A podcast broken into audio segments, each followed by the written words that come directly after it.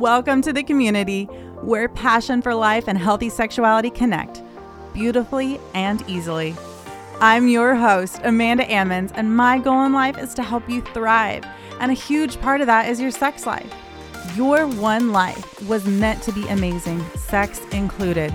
You most likely haven't been shown this, but I'm here to tell you you're beautifully and intricately made. Made for more, made for the best. However, your journey brought you here, join me in a new conversation about one of the most amazing things ever created intricate, passionate intercourse. Together, let's break the shame cycle.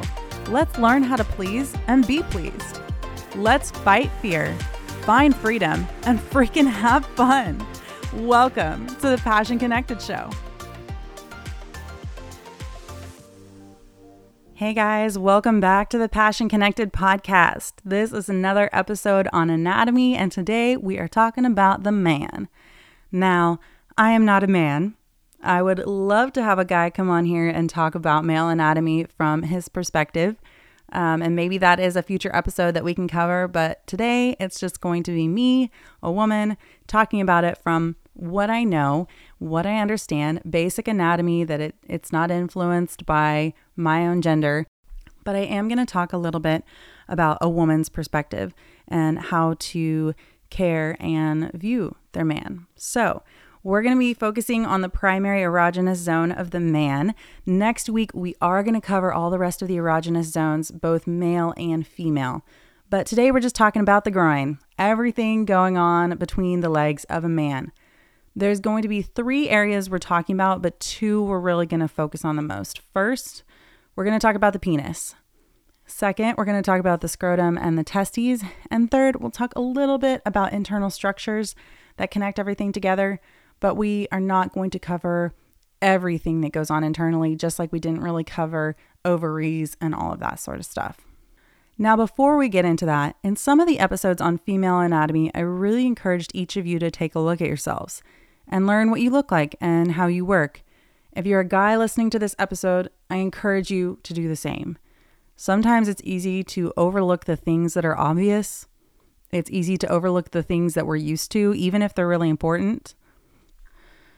So, even though yours is a little bit easier to see, you are not excluded from the need to understand your own anatomy.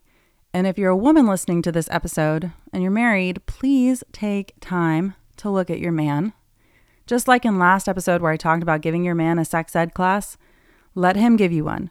Let's take time to look at each other and make sure that we actually know what's going on. It helps fight shame.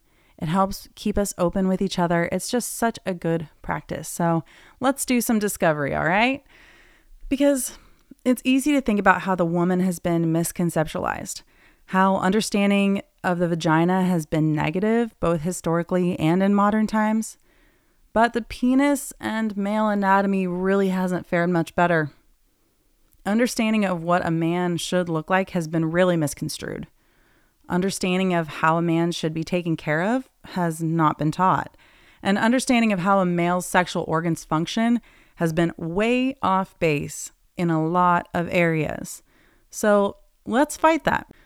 We are going to try to correct some of those things today, and I hope it helps correct any personal misconceptions or fears or issues that you may be dealing with when it comes to male anatomy, whether that's you yourself or your partner. So let this episode give you the chance to view the male anatomy in the same way I asked you to view female anatomy. We should be viewing it as God designed, beautiful, and a wonderful part of the human body, an essential part of the human body. It should be viewed as something that needs to be understood and not hidden. It just forms differently as the cells are differentiated, either male or female, in the womb. All right, so let's start with what we all think of first when we think of male anatomy sexually the penis. Now, if you remember from last week, the penis comes from the same set of cells that the clitoris is formed from. It just forms differently as the cells differentiate either male or female in the womb. Now, there are three parts to the male penis the glans, the shaft, and the roots. And this is G L A N S, just like I talked about last week, the clitoral glans. So, the clitoral glans, that little nub that you can see on the outside of the woman, is the same glans as the head of the penis. So the head of the penis is called the penile glans. At the end of this head, there's a little opening at the tip where both urine and semen can come out of. Now, this head is smooth and at birth is typically covered by foreskin, which is circumcised or not, depending on parental preference. Now, circumcision just means that foreskin is cut off or not. Here in America, it's about 50 50. So, about 50% of parents have their baby boys circumcised, and about 50% do not. A lot of it is centered around religious preferences, which we're not going to get into today, but it might be a, subject for future episodes.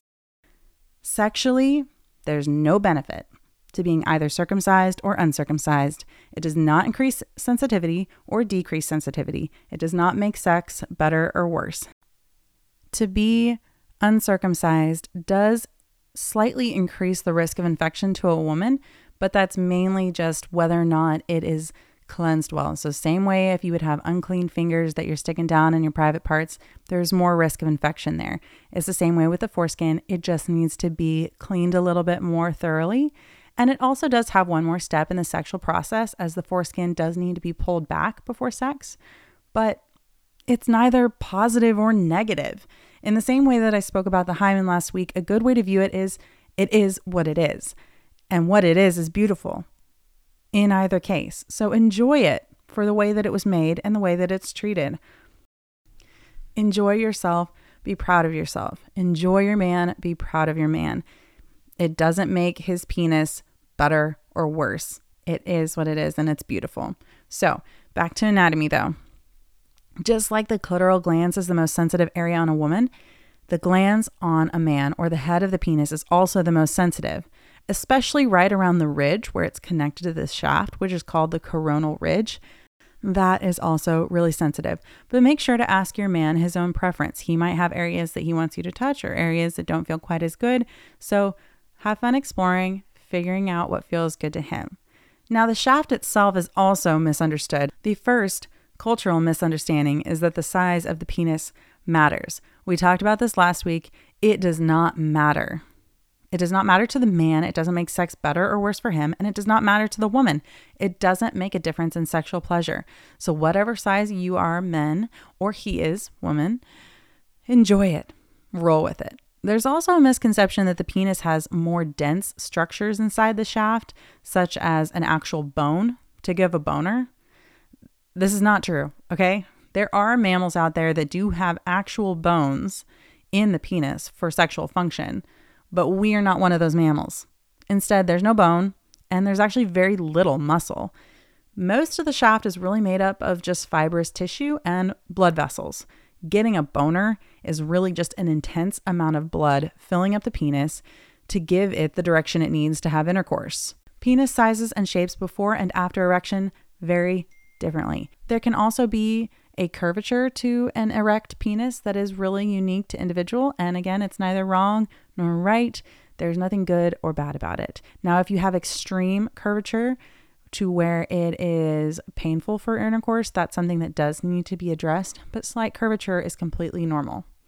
Now penile functions. The penis has two primary functions. First to release urine.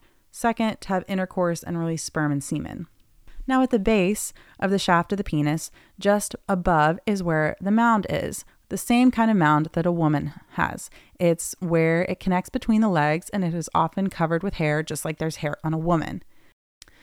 Beneath the penis is the scrotum. The scrotum is a sac of skin that holds the testes inside.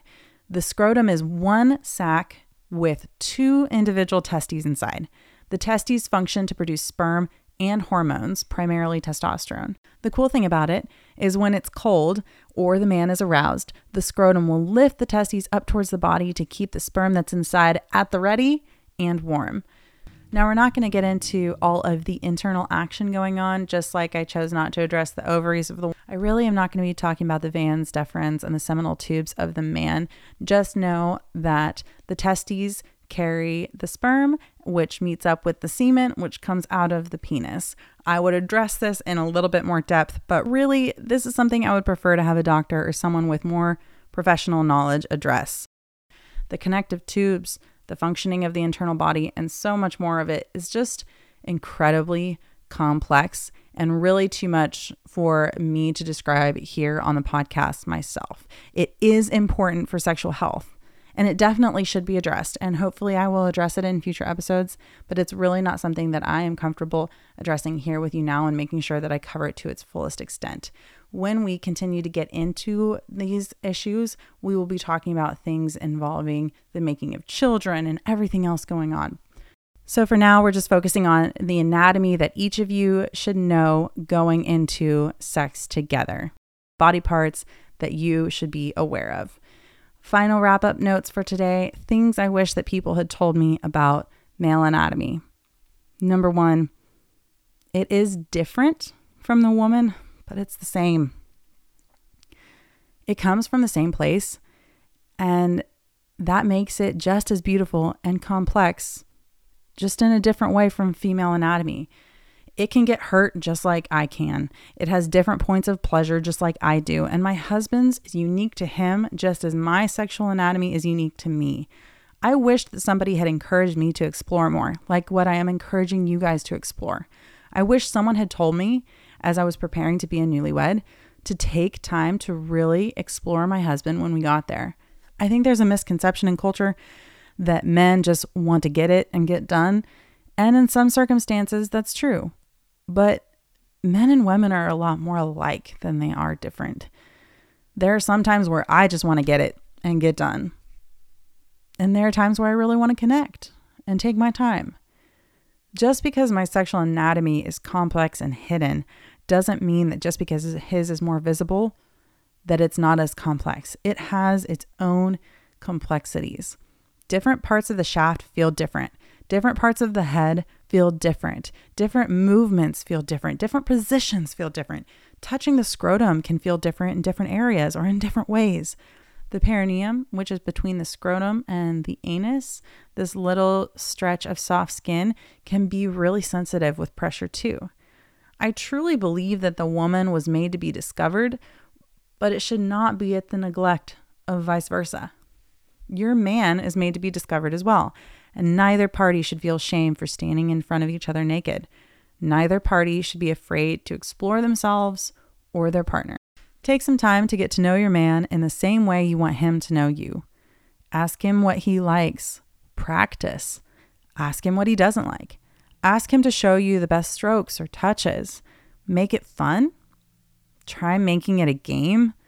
Make it a romantic evening. Make it a scientific study. Make it whatever you need to just do the dang thing. But in whatever way you do it, make it a moment of awe. Because, I mean, how freaking awesome is our anatomy? It is so cool. It is so awesome. And I'm just so glad that I've gotten a chance to share it with you guys. Next week, we're going to be talking about the rest of the body and the other erogenous zones. It's going to be filled with tips and tricks and ways to tease and please for both parties. And I cannot wait to do that. If this episode was helpful for you, you can join my Facebook group and connect with other people who are ready and willing to talk about these topics. I would love for you to share this episode with your friends or reach out to me if you have any questions. Everything in the show notes. And I will answer everything that you have for me to the best of my knowledge. If not, I can send you on to another expert that I have contact with if the question is out of my wheelhouse. Till next week, friends, I can't wait to see you there.